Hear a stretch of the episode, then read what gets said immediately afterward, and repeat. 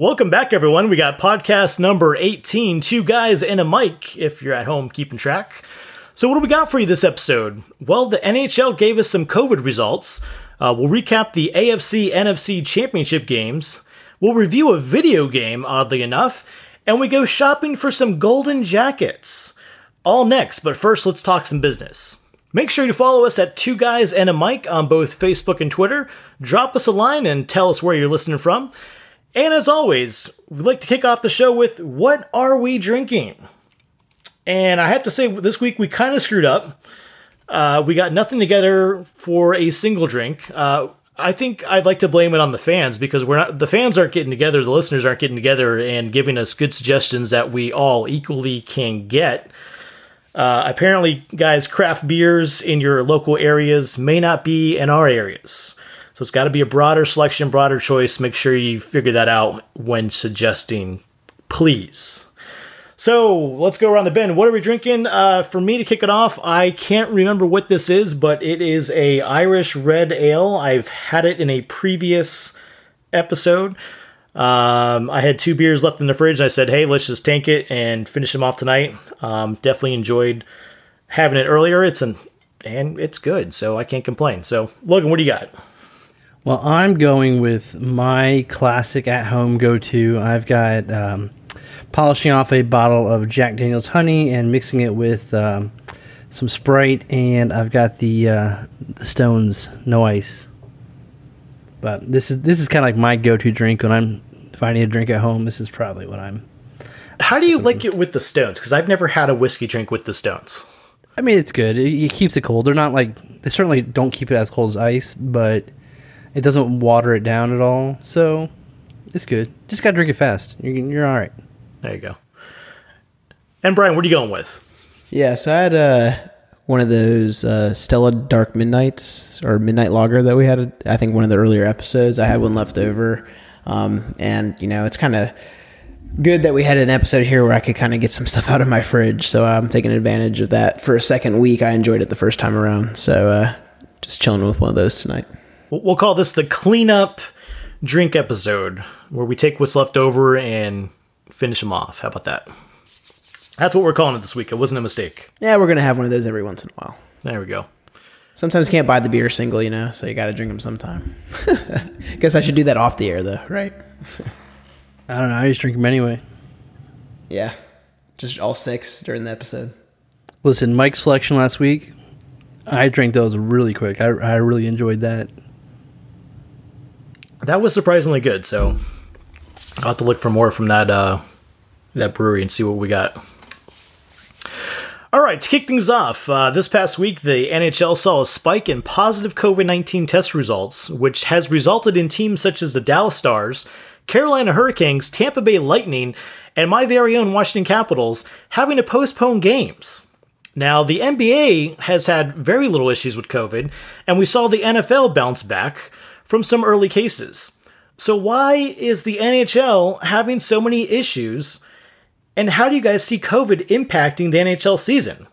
Brian, what do you think? Because your Tampa Bay Lightning team was also mentioned. It's just really odd. Uh, I'm not sure why they're having so many problems, especially since it's my understanding that they're tested before each game, right? Or even on a daily basis. They're So- daily. NHL's daily. Right. So for the it's obviously not a player interaction issue. Um, they're obviously not going to be in the game or on the bench if they've tested positive. Um, the other thought on my mind was like, oh, NFL is an outdoor sport. Like, there's been big eff- emph- uh, emphasis put on you know being inside versus being outside. But the NBA seems to be doing okay. Um, I know they've taken some liberties with the bench being spread out, um, stuff like that. Fans are farther back, but you know, Lightning haven't had fans at any of their games, so uh, I'm not sure what the f- outlying factor is for the NHL that's causing so many issues. But I mean, it's going to have, at this point, if it continues down the road it's going, it's going to have a big impact on the season, in my opinion, because not only are you already playing teams back to back, um, but when you have periods of a week off, because you can't play your games because of COVID. I mean, that messes with a team's rhythm. It messes with, uh, you know, their juju, how they're playing. If you're on a run and then you can't play for a week and a half, I mean, I think that's a big, big impact. What do you think, Logan? Well, here I'm going to tell you kind of what the NHL's issue is. So, I mean, I think that you're going to have impacts from COVID. It's just a matter of time. You know, it's it's kind of how the NHL is going to deal with it. Um, but certainly, the NHL have a little bit of issue in their testing methodology. This is kind of, I guess, something that I am a little bit more familiar with, just kind of due to my background uh, with biology and science. Um, but the NHL have a loophole in their testing procedure. They test daily, but those test results are not available for 24 hours. So, like with the hurricane situation, they had guys who had tested positive, but they weren't aware. Those guys played in games, they were around the team, and it really didn't kind of snowball into bigger than it, it could have, but they weren't aware of those test results until after they had already played games and stuff like that. So, um, this can be solved. Uh, the NBA does this is they they use a local provider kind of in each market, which provides the PCR COVID test, which is like the longer test um, for the public. Um, it's one they go really deep, and it's not the rapid test; it's the the more in depth test. Um, so the NBA they're tested every morning of games, and the NBA has those test results at least one hour before tip off. So if they know that somebody tested positive, that person's not going to be um, allowed to participate in warm ups and in the game. So they just need to adopt an NBA type system where they're having better test results. I guess quicker test results is what they need. Um, I think you're right. You're going to see more positive tests. We're going to see more postponements, and that's going to it's going to have an impact on the season. And you know, I, am not quite sure what that's going to look like yet. If it's going to be a long season, or if it's going to be a abbreviated season, if they're going to sh- shorten even even more, you know, I guess we'll have to wait and see. But I think the NBA or the NHL needs to adopt the NBA system, and and things will kind of smooth out eventually. So, Mike, what are your thoughts? You know, I'm just so sick and tired of talking about COVID. Um, I'm thrilled that there's a vaccine out there and multiple vaccines are, are coming available. Not to like put these players like on a you know a podium you know that you know they, they should get first right to get it, but why isn't you know with the with the amount of money within the leagues, why doesn't the league you know spend the money, get their players vaccinated? After all, you know the fans you know want to see the players out there, want them to f- perform. Um, uh, you know, it, it back when this first you know happened early 2020 you know we were talking about delaying seasons and you know what what are we going to do like now that it's out there let's just vaccinate the players. Let's just move on. Let's you know let's let's get them out there. And you know that's another reason to kind of test the vaccine. You know if, if the players are all vaccinated you know let them play. See you know see what happens. But i don't know. I'm just looking forward to move on put this you know COVID virus in the rear rearview mirror and, and move on.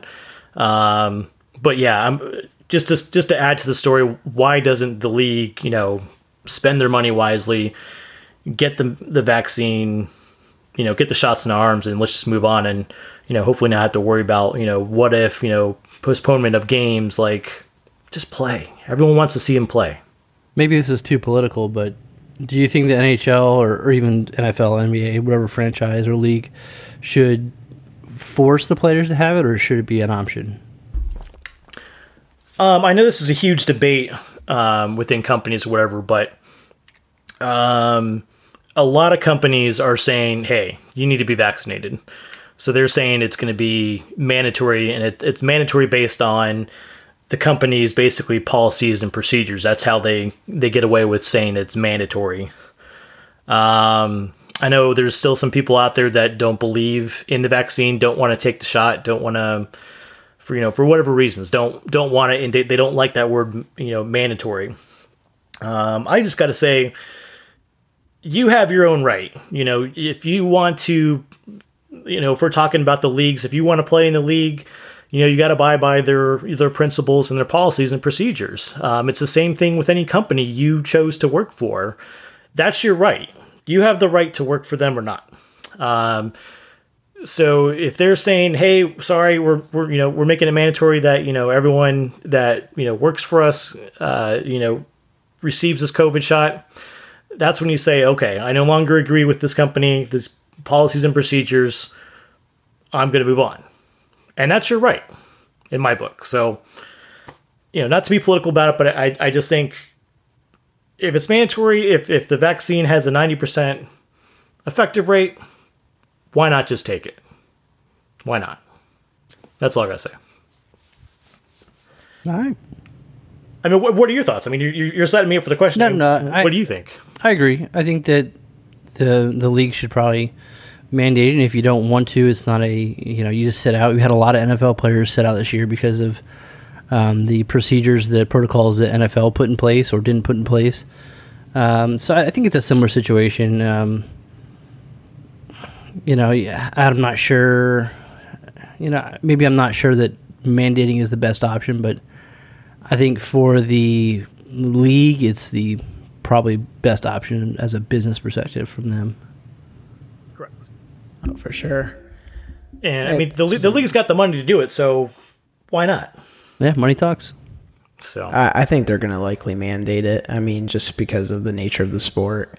Um, and I think most players will probably get it anyway, so I don't think it would be that significant. You know, we can talk about whether they should or not all day, but I think, like Logan said, from a business perspective, you want players on the field. You don't want this COVID issue next year. If they have a vaccine that, like Mike said, ninety percent effective, I, I'm sure they're going to put out a some sort of a they may not make it a mandate, but like a strong suggestion to players to get it. I think most players would probably be willing to get it to know that they won't they won't have the risk, um, you know, without any unforeseen, you know, major side effects, which I don't think there have been too many um, to mention to date. So All right, moving on. So, the 2021 Pro Bowl game was originally scheduled to be played this Sunday, January 31st, in Las Vegas. However, once again, due to the ongoing COVID 19 pandemic, the league was forced to cancel the game.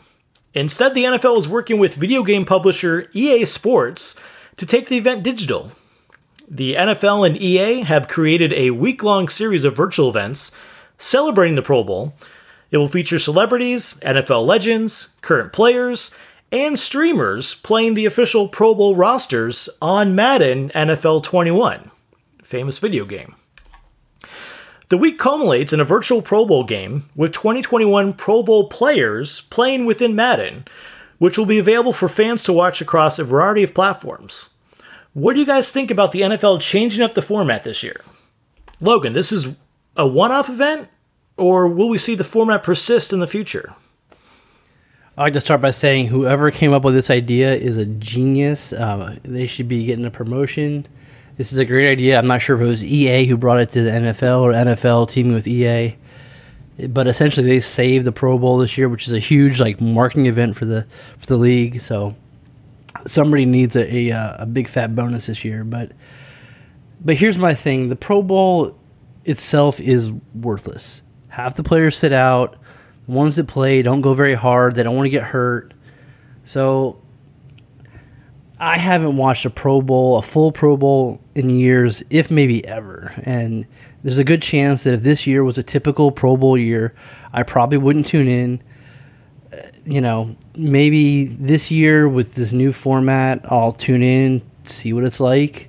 But otherwise, I, there's a very little chance I would have paid any attention to the Pro Bowl. You know, um, and going forward, I, I think I'd, I'd be okay with this format. Um, there's a good percentage of NFL players, especially the younger players, who are big gamers. You know, guys like Cam Newton, uh, Juju Smith-Schuster, yeah, uh, even like retired players like Dez Bryant. Well, I guess now he's. I don't know. Is he, is he retired? Is he back in? Yeah, it could be either. We'll, we'll see what happens. Uh, but like Chad Ochocinco, you know, all these guys are, are big gamers. Uh, you know, and pro athletes are, are just super competitive in everything they do. So if they're already playing this game and it's a chance for them to kind of show off against each other in the off season, talk some smack, I'm sure they're going to give it much more attention and effort than they would say a traditional Pro Bowl game. Um, you know, we're seeing a lot of professional athletes take up esports and gaming, either competing or funding their own teams across you know multiple different video games from Call of Duty, Madden, FIFA. So I think it's kind of the natural progression. It also ties in the younger younger demographic. So I think it's a good format going forward. Mike, what do you think? So I'll say I think it's it's a necessary change this year due to the pandemic. Um, obviously, past Pro Bowlers, uh, you know, they've always been lacking ratings. Um, I think there definitely needs to be a revamp of some sort uh, with the Pro Bowl. Um, I don't think this is the way. I think doing this video game, you're specifically just targeting a younger audience and you're totally ignoring your older audience. But I mean, granted, this year it, it has to be different due to the you know COVID pandemic. Um, you know, I myself included, I, I do play video games. I enjoy them. At the same time, I could care less about this Pro Bowl being a video game, playing Madden. It it's not my thing. I'm not gonna care about these guys, the streamers playing Madden. Like I, sorry, not into it. Put me into the older category. I think you're eliminating the older base completely. I think in past when they you know did skill challenges on one day and then you know the, the Hall of Fame or not the Hall of Fame but the uh, the Pro Bowl game the next day you know, you had some guys come out there, you know, that necessarily weren't on the same team, maybe played for a team at one time. You know, they come out there and, and they like to have fun and they'll run a play or something like that. And, you know, it's it's fun to see that interaction where it's not a competitive game, so to speak, but you're having guys basically go out there and have fun with it and, you know, relink with their past relationships if they played on a team or whatnot. You know, that's very enjoyable uh, to see that interaction in a game. And, you know, what they draw up for fun you know during the game that they they, they coached up or, or you know or whatnot. Um, granted, this year can't do it. Um, I for sure would like to see that change with the Pro Bowl in years you know future once this thing gets under control. Yeah, I definitely think there's a, a revamp that needs to be done. Um, I think there's plenty of people uh, in the industry that can do that and change it, and they just got to listen to them and make it happen. Um, but yeah, I'm I'm tuning this one out not my thing. Would you have turned in tuned in normally? Yeah, I I loved. To me, I loved watching the Pro Bowl. Um, I didn't have a problem with it. I tuned in for it. Uh, my biggest thing was I loved watching the skill challenges. Um, that was the most enjoyment I got out of it. I think that was usually done on a Saturday, and then Sunday you had the actual game itself. Um, could care less who won the game, but but it was just fun, you know, watching the players interact with each other, do certain things. Um, I remember in, in years past, uh, Jeff Saturday and Peyton Manning were in the game, and at the time, Saturday uh, Jeff Saturday was on the opposite team, and because of his race relationship with Peyton Manning, switched teams during the game just to get you know just to just get that one snap off to Peyton Manning one more time just for fun. You know, it, it was fun to see little stupid stuff like that but that's when the relationships clicked and you saw it on the field and you enjoyed it because that's you know that's something that made it special i thought. Yeah real quick i think you touched on it really well is the the, the skills competition. That's that's what i love from all-star weekends and, particularly the nhl and the nba is that skills competition is way more entertaining than the actual all-star game. For sure it is yeah, no, I mean, I was going to say the same thing. You guys pretty much said everything I was going to say, which is the skills challenges were the, the the most entertaining thing. The game itself, I think, is more of a novelty, but I, I enjoyed watching. I think they're going to add um, this virtual Madden type format as at least as a part of the Pro Bowl moving forward because I do think that they are trying to capitalize on a younger market um, like Mike was saying. And, you know, uh, we're all gamers, so we're a little bit biased, but it's fun to watch guys in that format. Um, I think in if anybody is sweating right now, though, it is EA. Um, not to go on to this tangent, but they've been, you know, the the company that's been producing these Madden NFL games for years, and there's a lot of people who are not happy. So I think they might be sweating that their game is going to be presented to a national stage of people who would not normally know what's going on with Madden. so that's just kind of like a side story that we won't get into, but it's going to be interesting to see how that turns out. All right, this this uh, upcoming Saturday is Selection Saturday, where the Pro Football Hall of Fame Selection Committee will decide which Hall of Famers will be enshrined to Canton, Ohio. Uh, this year there were 130 nominees, but that list has been whittled down to just 15 of the best players in NFL history. This year's finalists are comprised of six individuals who are finalists for the first time, including four first year eligible players Jared Allen, Calvin Johnson, Peyton Manning, and Charles Woodson. Two others, Ronde Barber and Clay Matthews Jr., have been previously eligible, but this year marks their first time as finalists. Everyone knows Peyton is a first ballot Hall of Famer, but what about Calvin Johnson and Charles Woodson or John Lynch? Who has been a Hall of Fame finalist for eight years, or Torry Holt and Reggie Wayne, a pair of great wide receivers who are so similar that they force voters to take sides, or the late Sam Mills, and who may not get another chance. If he is not enshrined this year. So, Brian, who are your 2021 NFL Hall of Famers?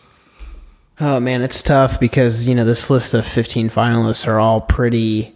Um, you know, they're all spectacular players, obviously. Hence why they're in this conversation to begin with. Um, but I do think there are a few names here, um, namely three of the four of the first year eligible players. I think it's very hard to not vote for Peyton Manning, Calvin Johnson, and Charles Woodson in their first year of eligibility. Those are, and maybe it's just because this is my generation of growing up and watching football, but those are three huge names from the you know late 90s on to the uh, the five years ago for Peyton Manning, who just who just left. Um, all three of those, I think they're in.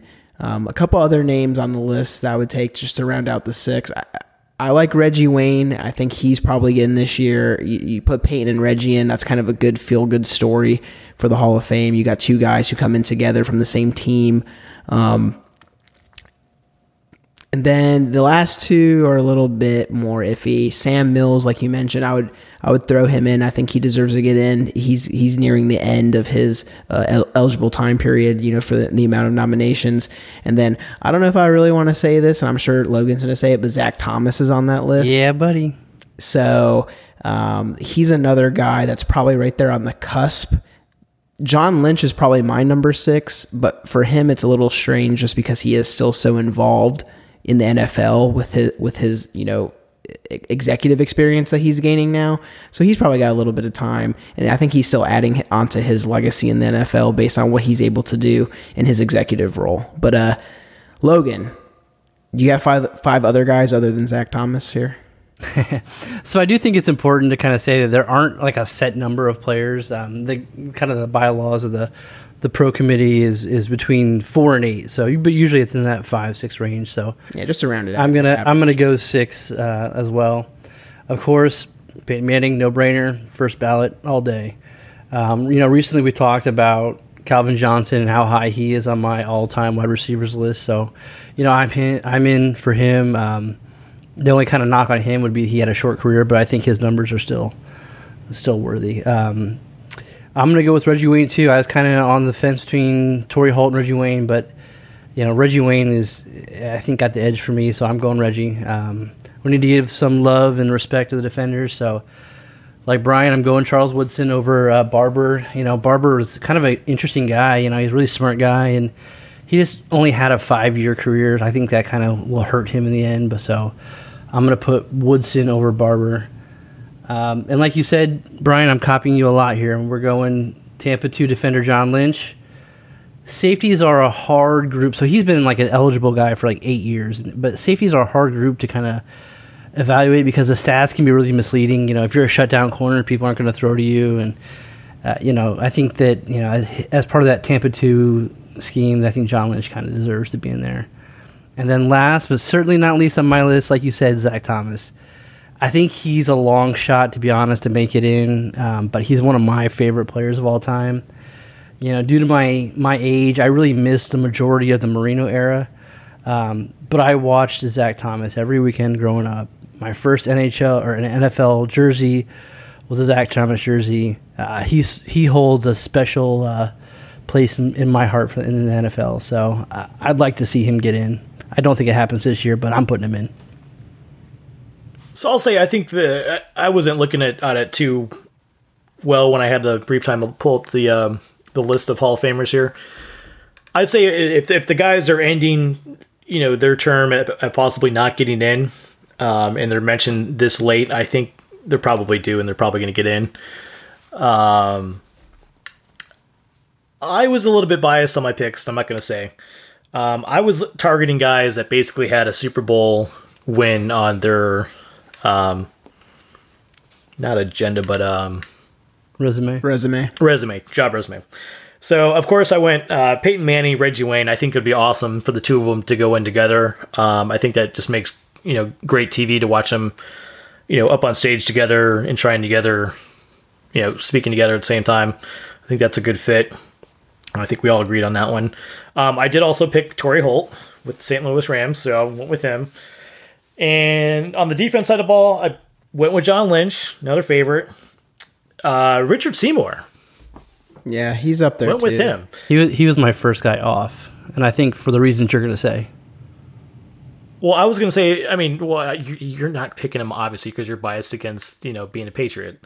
Um, may it may be too early for Richard Seymour to get in, um, and maybe they pass him by, but you know, obviously with the dynasty with the Patriots, he's getting in. It's just when. Um, and then I went with the Steelers guy, which like Alan uh, Phonetic. Mm-hmm. If I'm pronouncing that right. So those are my picks. Faneca. Obviously, Super Bowl had to be on the resume, um, and that was just my looking at it. I think uh, Calvin Johnson again, uh, a great pick. No Super Bowls though.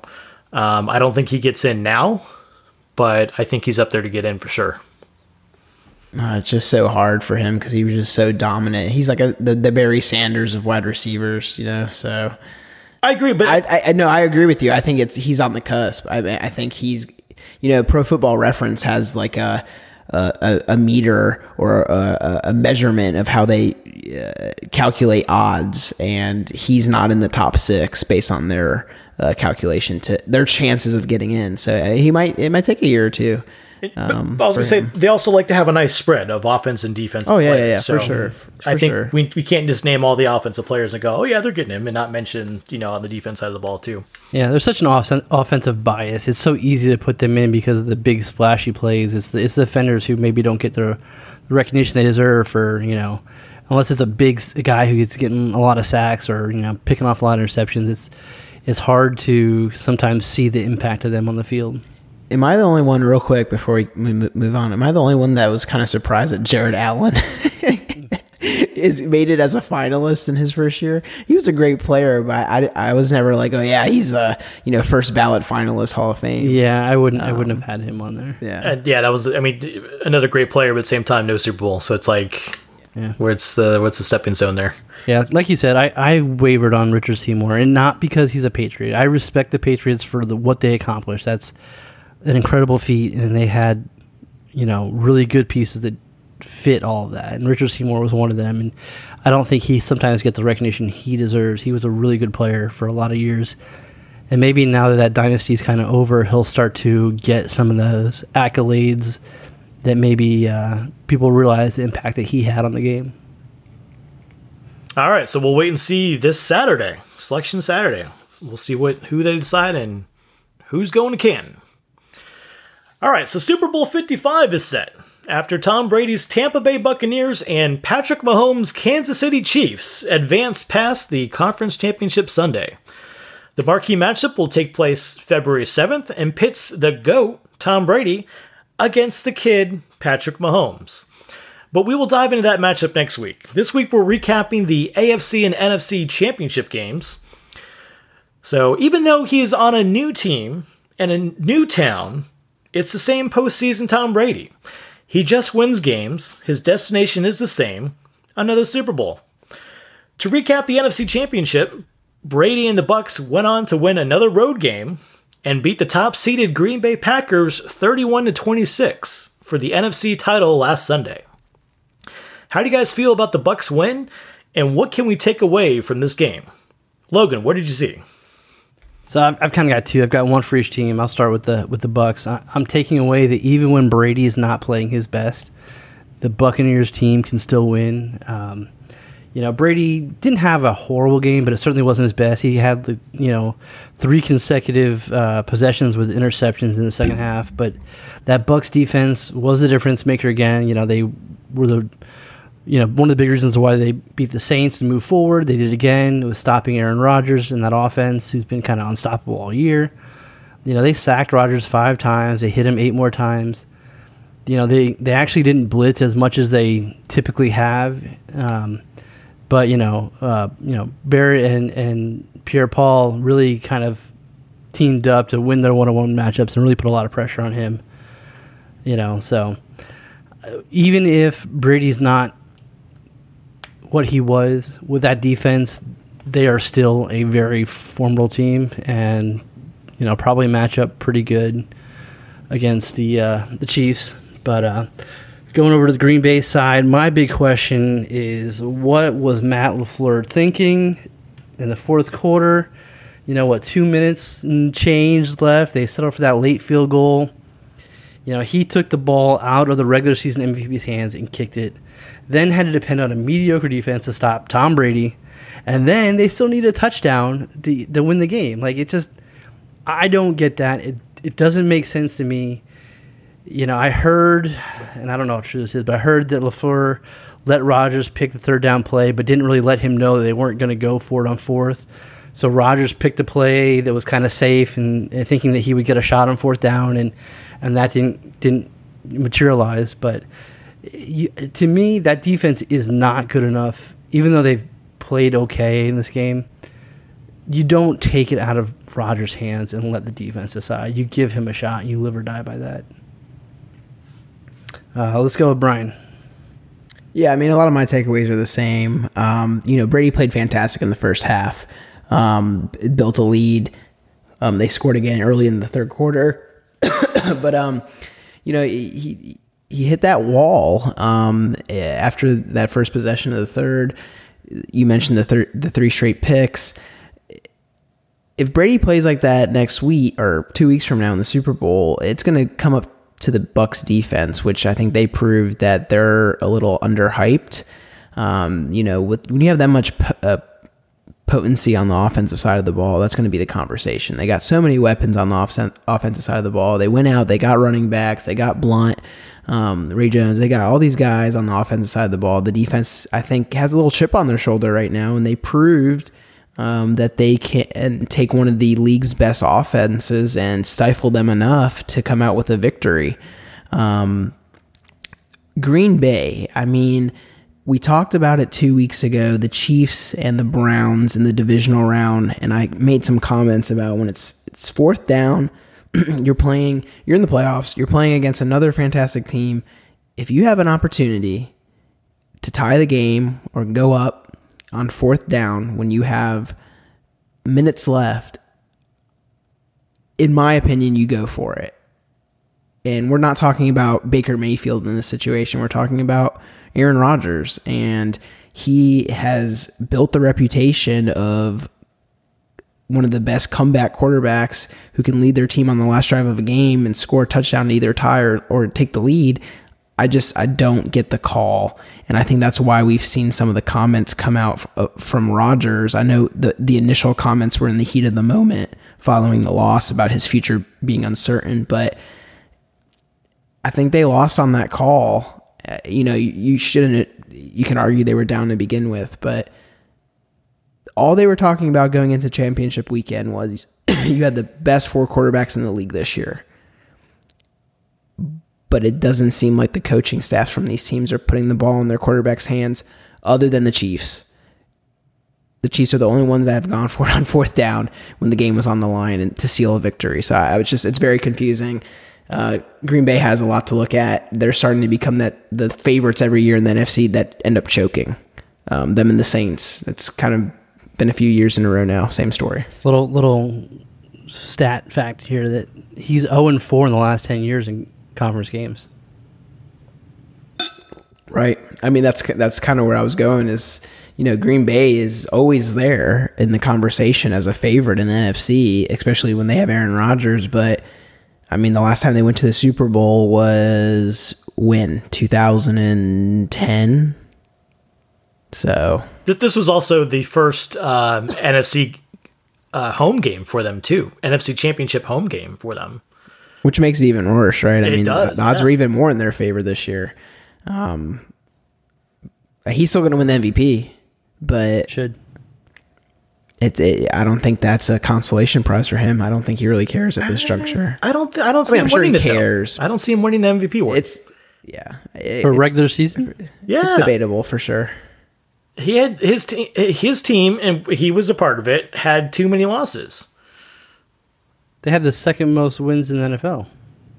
Second, Chiefs only had what one, two losses. Yeah, it's two for losses. sure. It's, it's for sure between him and Mahomes. It's just going to be a question of who they give it to. I mean, I think for sure Mahomes Yeah, has it pretty much locked for the season now. No, I mean, think so going back will. to back in the Super Bowl, two game loss in the season. You're telling me he's I- not the MVP?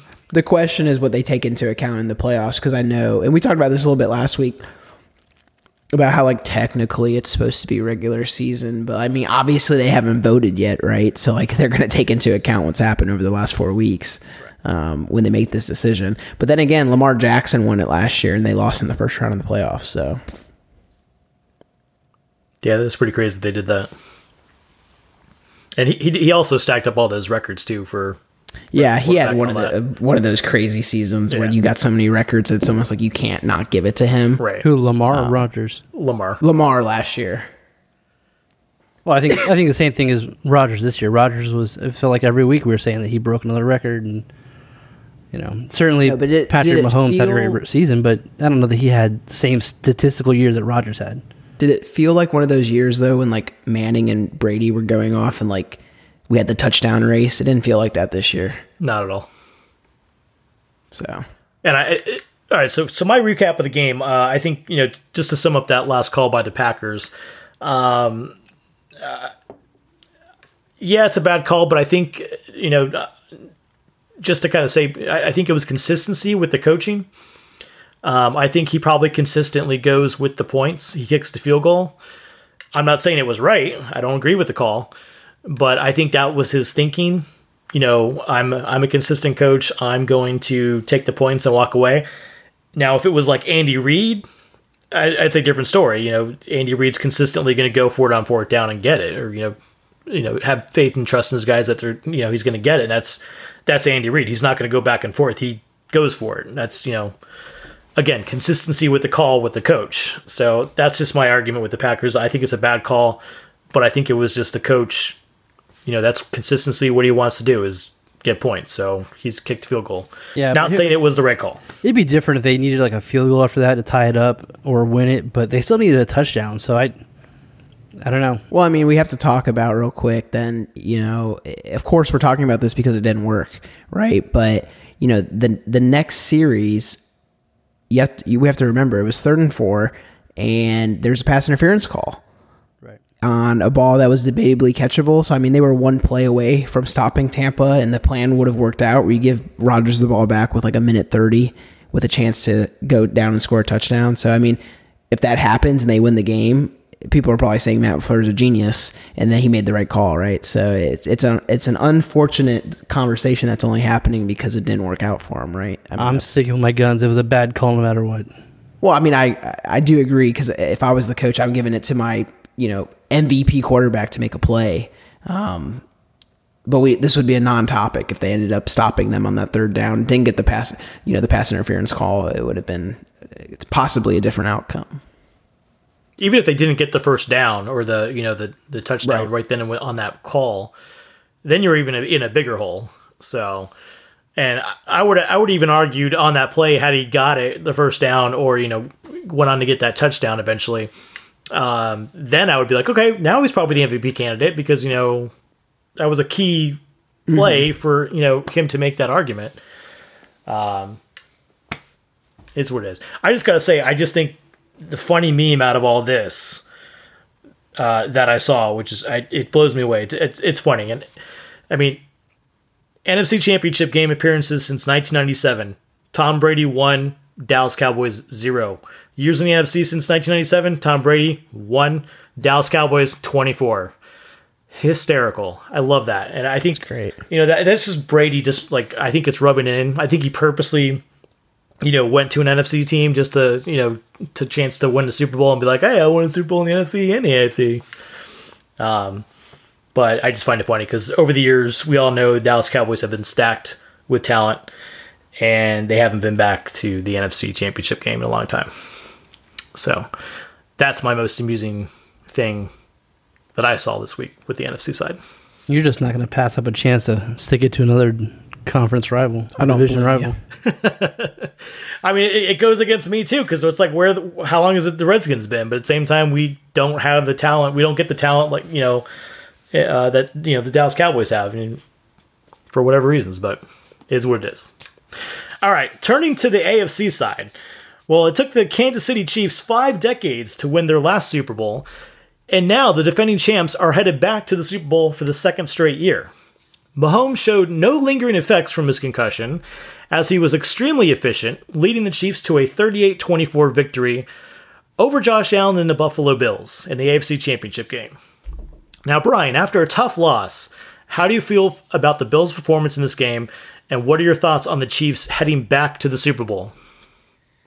Well, I'll just start by saying, regardless of the outcome, I'm very proud of my team this year. I did not anticipate getting as far as we did, and maybe that's just because I've developed this mindset that um, anything that involves at least one playoff win is just so nice in comparison to everything that's happened over the last 25 years for for this team. Um, but in reference to the game, I mean, the first 10 minutes were amazing, right? I mean, I was freaking flipping out, but I think it comes down to a couple things, which is a I still think there's a gap in talent between the Bills and the Chiefs. I I think it's clear that the Chiefs have you know many pieces on that offense that are elite. I mean, Mahomes obviously Kelce, best tight end in the league. You know, him and Kittle go back and forth, but it was definitely Kelce this year. And then Tyreek Hill is just a freaking freaking anomaly of a human being when it comes to speed. It's ridiculous. But you know, in addition to that gap, I I, I don't feel as though the Bills played terrible. Their stats weren't awful. I just think the bigger factor was they got outcoached, and the game plan on the defensive side of the ball was just completely unsustainable for that game. Um, you know, I love Tony Romo. He commentated that game and he made one comment repeatedly throughout the game, which was, why not have somebody just chip Kelce at the line to stop his forward momentum so that he's not open instantaneously three seconds into every play? And they never did anything to stop that. And there's you're playing the Chiefs. They're going to make plays. They're going to score points. The question is can you at least slow them down a little bit? And we didn't. So, you know, 24 points in a game typically is somewhere in the conversation of winning or losing, but not when you can't stop the other team's offense and you give up 38 points. So, I mean, hats off to the Chiefs. There's a reason a reason that they won the Super Bowl last year. There's a reason they're going back this year. And just quickly on the concussion, I think maybe Mahomes I don't want to say he needed a concussion, but it's almost like it, it flipped a switch for him because they were barely winning games over the uh, course of the second half of the season. I think they mentioned that their average uh, vi- margin of victory was like seven or eight points over the last, um, or even less than that over the last seven or eight games. Uh, maybe it was three or four points. So obviously it woke him up, and he played like he has been for the last couple years with without any lingering effect, like you mentioned, Mike. So I mean, it was it was if my team wasn't playing them, it was a beautiful performance by their offense. Logan, what would you take away? Yeah, I'm, I'm to echo a lot of what you said. I mean, the Bills is kind of, you know, had a great season. They played well in the playoffs. I mean, maybe this game was not their best, but the Chiefs are just a complete package of a team. I mean, their offense is, you know, maybe unrivaled in the in the league this year. Their defense, which can be leaky at times, really played well. Uh, you know, they- Super good coverage all game. you know, when their starters have played, you know, Kansas City's won 19 of their last 20 games. You know, there's a reason they're going back. Like you said, Kelce and Hill are just beasts. I was amazed by how fast Hill was in this game. He looked like on another level. He had 116 yards after the catch. You know, he just, He dropped that first ball on the first drive, yep. and then after that, he was lights out. Yeah, and, you know, Kelce is just one of those guys who's, you know, almost like a Gronk of past years. And, uh, you know, um, Graham, you know, he's just that big of a guy. He's open even if he's covered, unless you're in front of him. And even then, just go over top. So the Chiefs are certainly, I think, the probably most complete team in the NFL, um, especially the last two years the Bills should be proud of what they accomplished this year. Um, you know, breaking the the drought is certainly a, a big accomplishment in and of itself. You know, kind of similar to the we talked about with the Browns. They should be happy. This is this is a, a good game, a good season for them. You know, certainly not the outcome they wanted. I thought they could have done it, especially with you know the questions of Mahomes. So, Allen he showed a little bit of inaccuracy that he's had in the past couple of years, but I think he took a lot of steps forward this year. They're all right. They'll be okay. What do you think, Mike? So I think you know again, sad, sad loss for the Bills, um, and I think I think you're right. I think you hit the nail on the head that they were clearly outcoached. I think in the first quarter, you know, Andy Reid, you know, drew up one plan that he had you know made a week prior. He was like, "Here's what we're gonna do," and then after that first quarter, it was like, "Okay, it's not working. Got to change it up." Um, And it's almost, I don't mean to cut you off, but it's almost funny because really in the first quarter, what killed them was Tyreek Hill dropping that first long shot down the field and then the the punt drop, the muffed punt. So I don't even know if they even did change anything. It's just they executed it the rest of the game perfectly. Um, uh, but I, I, I know what you mean for sure. He- mean- he's a, a genius of a coach. Yeah, and you know, Mahomes was just picking people off, you know, picking the defense apart. I mean, Kelce just constantly what seemed like a check down, but just you know, right there in the middle, you know, on the first down you know, yard marker, you know, he owned that space. Um, And then when you know when they finally you know moved in on that, then he had Hill a couple times on the outside, and you know he would took off you know for 20, 25, you know, 30 yards or whatever. Um, so and even if it wasn't Kelce or Hill, you know, he had he had you know players there making making moves and you know getting the job done and progressing the ball forward. I mean, it was just it was fun to watch on that point because you know they, they were down and you know they just kind of they they slowly picked it apart, you know, and then got back into the game. Um, and like I said, I it was truly just out coaching. And I think Andy Reid's very methodical. I think when you watch the Chiefs, they don't necessarily light up the scoreboard. I think they just play methodical football and get the win. Um, I don't necessarily like it because I've had these guys on my fantasy team, and they don't always blow up because of that. You know, they play smart, methodical football. It's just Andy Reid, and they do a good job at it. So, Logan, why don't you take us away with our? Uh, So wait, real quick picks? before you go. Okay. With that being said, about you know them not blowing up each week, are you going to draft the entire Kansas City team next year? if you guys let me. All right, Well, he's got two keepers. Yeah, I'd say good thing it's a keeper league. I get to keep two people. that's right, that's right. All right, going into pick 'em, uh, you guys had an average week, one and one. Mike, you flip flopped when you should have stuck to your guns. You would have been. Uh, Hard to go against the goat, but at that point, I thought I thought for Uh-huh. sure the Packers being at home I was with you. didn't go there. I, I was with you on that one. You would have been uh, six and zero in the last two weeks, but uh, so you guys are are seven and five. I am one game behind at six and six. I went zero for this week. Um, I guess next week we can uh, see what happens for the uh, re- playoffs, and maybe we all end in time. Maybe uh, you guys take it. We'll see what happens. No, I'm picking whatever you pick just to make sure you can. Oh yeah. hmm I'm just kidding. So hold on to our Super Bowl pick for the next episode. We'll talk that up. We'll have a good uh, podcast episode for that. So going on to our Who You Got segment. Uh, it's official. At least two big name quarterbacks are heading to new teams next offseason. First it was Deshaun Watson, and now Matt Stafford. And Rodgers may be next, but that day is yet to come. In this way too early poll, as we like to say, who you got as the next new home for these two above average quarterbacks? Logan, where are these guys going in your book? Well, we'll start with Matt Stafford. I think he's probably the best fit on the Colts um, with with Philip Rivers leaving. Um, I think that that team is really you know set up to to do well. They've got some talented wide receivers with T.Y. Hilton and uh, Pittman.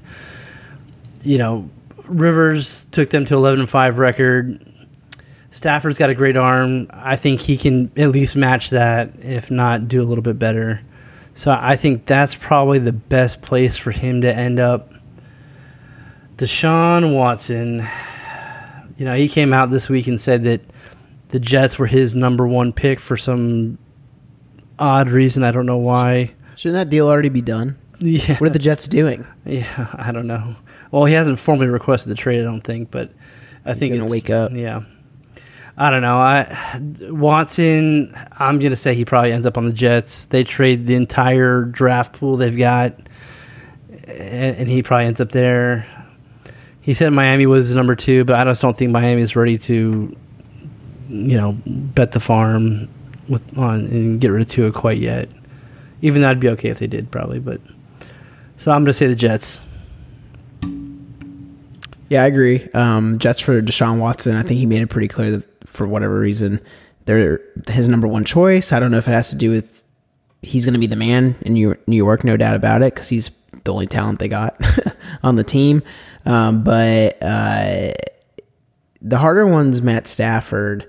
Um, the Colts I like, and then I also like the Niners because I don't think that they're sold on Garoppolo as their quarterback next year, and I think he's going to go to a team. He's older than Deshaun by many years, so I mean he's going to go to a team that's set up for success, like you said, Logan. So I, I like the Colts, I like the Niners, um, I like the Raiders potentially because I don't know if Derek Carr's their guy either. So I'm gonna say I'm not particularly sold on Deshaun Deshaun Watson leaving just yet. Um, you know, I know obviously he said some things in, in weeks past, but I'm not sold on it. I don't. I, I, it could just be just talk, but I would have thought by now we would have heard more teams, you know, making some sort of announcement, some sort of move to get him, and maybe more vocal on his point as to you know where and when he wants to go. So I'm not particularly sold on him leaving just yet. Uh, Matt Stafford, on the other hand, is definitely out with the Lions. Um, I think we're all on the same page with the Colts. I wouldn't be surprised if Washington even looks at him. Um, but Be good for them. Yeah, and I'm not sure if if the Colts maybe want to go with Matt Stafford because you know they had Phillips for Rivers for one year and you know he decided to you know kick it and retire. I mean, maybe the Colts want to rebuild. You know, maybe want to they get they want to get some young guy in there. So, you know, who who knows what the, what route they're going to go um, after you know losing to Philip Rivers and you know what that season did for you. So, hard to say. Still got more time and while they're keeping a close eye on it. All so right. that being said, why don't you, uh, Logan, finish it off with uh, this day in sports history? All right. So today actually marks the one year passing of uh, LA Lakers legend Kobe Bryant. Uh, this day last year, he, uh, him and his daughter uh, passed away in that fatal helicopter crash in the hillside of uh, Southern California. Uh, certainly one of the, the greatest players um, in basketball. Uh, really fun to watch. It, it's it's hard to believe that he's gone even after the, a year. Um, you know, I just kind of always thought that he would be around the NBA even though he wasn't playing, uh, particularly that, that Lakers franchise. So, but yeah, certainly uh, one of the one of the more odd things. I remember when I saw that notification for the first time, I thought it was, I thought it was fake. I thought it was wrong. I, I, I didn't I didn't believe it was real. That was too soon, yeah.